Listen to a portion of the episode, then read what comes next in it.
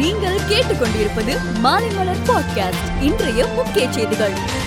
தமிழ்நாட்டில் group two group two A தேர்வுகளுக்கான அறிவிப்பு இந்த மாதம் வெளியாகும் என தமிழ்நாடு அரசு பணியாளர் தேர்வாணைய தலைவர் க. பாலச்சந்தர் தெரிவித்தார். நகர்ப்புற உள்ளாட்சி தேர்தல் பிரச்சார பொதுக்கூட்டத்தில் ஆயிரம் பேர் கலந்து கொள்ள தமிழக தேர்தல் ஆணையம் அனுமதி அளித்துள்ளது. நகர்ப்புற உள்ளாட்சி தேர்தல் மனு தாக்கல் இன்றுடன் நிறைவு செய்யப்படுவதால் மனு தாக்கல் செய்யும் இடத்தில் கட்சியினர் சுயேட்சைகள் திரண்டதால் திருவிழா கூட்டம் போல் காட்சியளித்து வருகிறது. நீட் விலக்கு மசோதாவை தமிழக ஆளுநர் திருப்பி அனுப்பியதற்கு எதிர்ப்பு தெரிவித்து திமுக காங்கிரஸ் திரிணாமுல் காங்கிரஸ் எம்பிகள் அவையிலிருந்து வெளிநடப்பு செய்தனர். பஞ்சாப் மாநிலம் சட்டசபை தேர்தல் பிப்ரவரி இருபதாம் தேதி ஒரே கட்டமாக நடைபெறும் நிலையில் பண மோசடி வழக்கில் பஞ்சாப் முதல் மந்திரியின் உறவினரை அமலாக்கத்துறை கைது செய்யப்பட்ட விவகாரம் பரபரப்பை ஏற்படுத்தியுள்ளது. முதுநிலை மருத்துவ படிப்புகளுக்கான நீட் தேர்வு ஒத்திவைக்கப்படுவதாக மத்திய சுகாதாரத்துறை அமைச்சகம் தெரிவித்துள்ளது. மார்ச் பன்னிரெண்டாம் தேதி நடைபெறுவதாக இருந்த முதுநிலை மருத்துவ படிப்புகளுக்கான நீட் தேர்வு ஆறு முதல் எட்டு வாரங்களுக்கு ஒத்திவைக்கப்படுகிறது எனவும் மத்திய சுகாதாரத்துறை அமைச்சகம் அறிவித்துள்ளது. இந்தியாவில் இன்று காலை எட்டு மணிக்கு மத்திய சுகாதாரத்துறை வெளியிட்ட அறிக்கையின்படி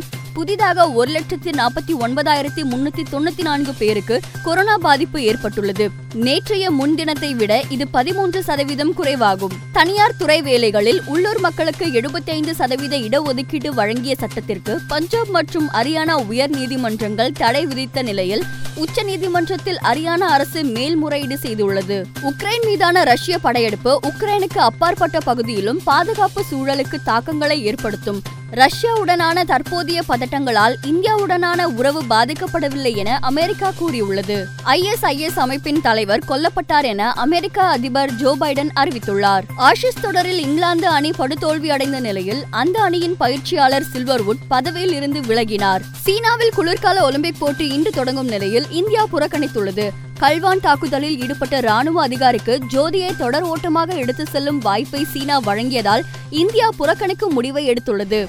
மேலும் செய்திகளுக்கு மாலைமலர் டாட் காமை பாருங்கள்.